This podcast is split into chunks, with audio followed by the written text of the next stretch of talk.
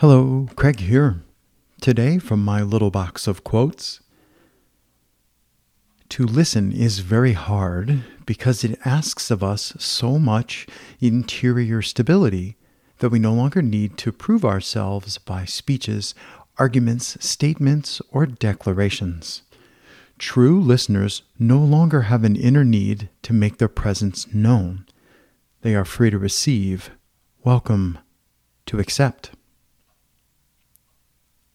Henri Nouwen.